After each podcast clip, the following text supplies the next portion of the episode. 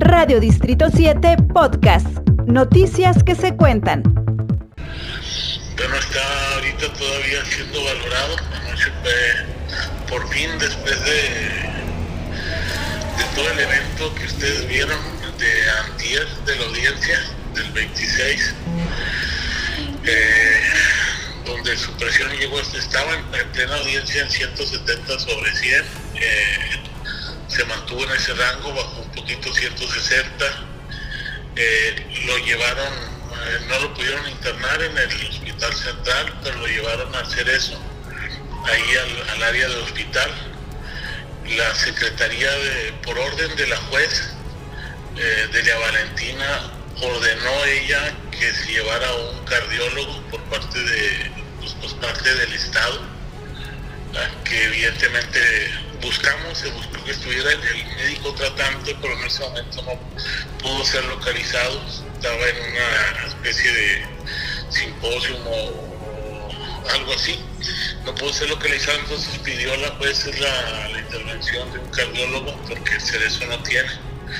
La Secretaría de Salud eh, envió a un cardiólogo del Hospital General, el doctor Manuel Rodríguez, quien al final de la valoración, ya por la tarde, dejó una, nota eh, de evaluación, así la, la definió, donde en esa nota recomienda, recomienda urgentemente que, que sea tratado con eh, los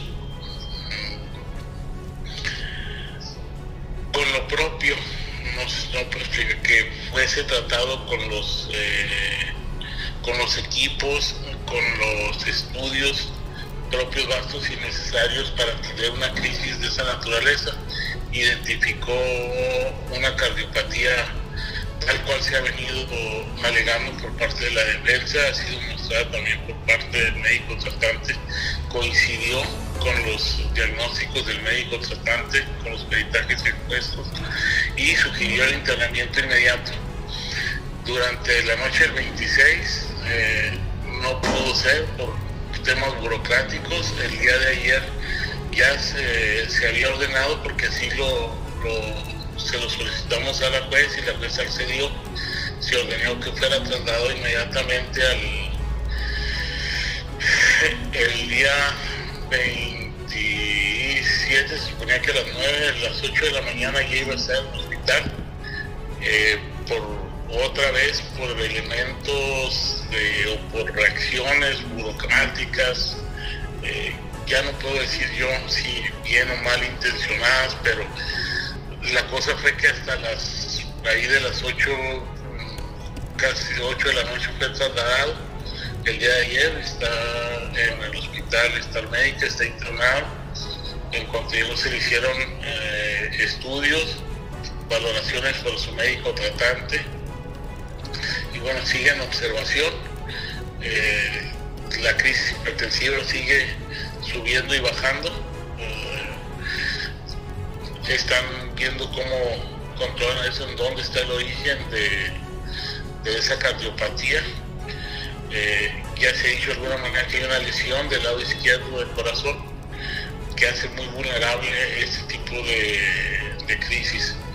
Eh, para hoy va a estar durante todo el día ahí y ya no sabemos qué es lo, que se vaya a, suscitar.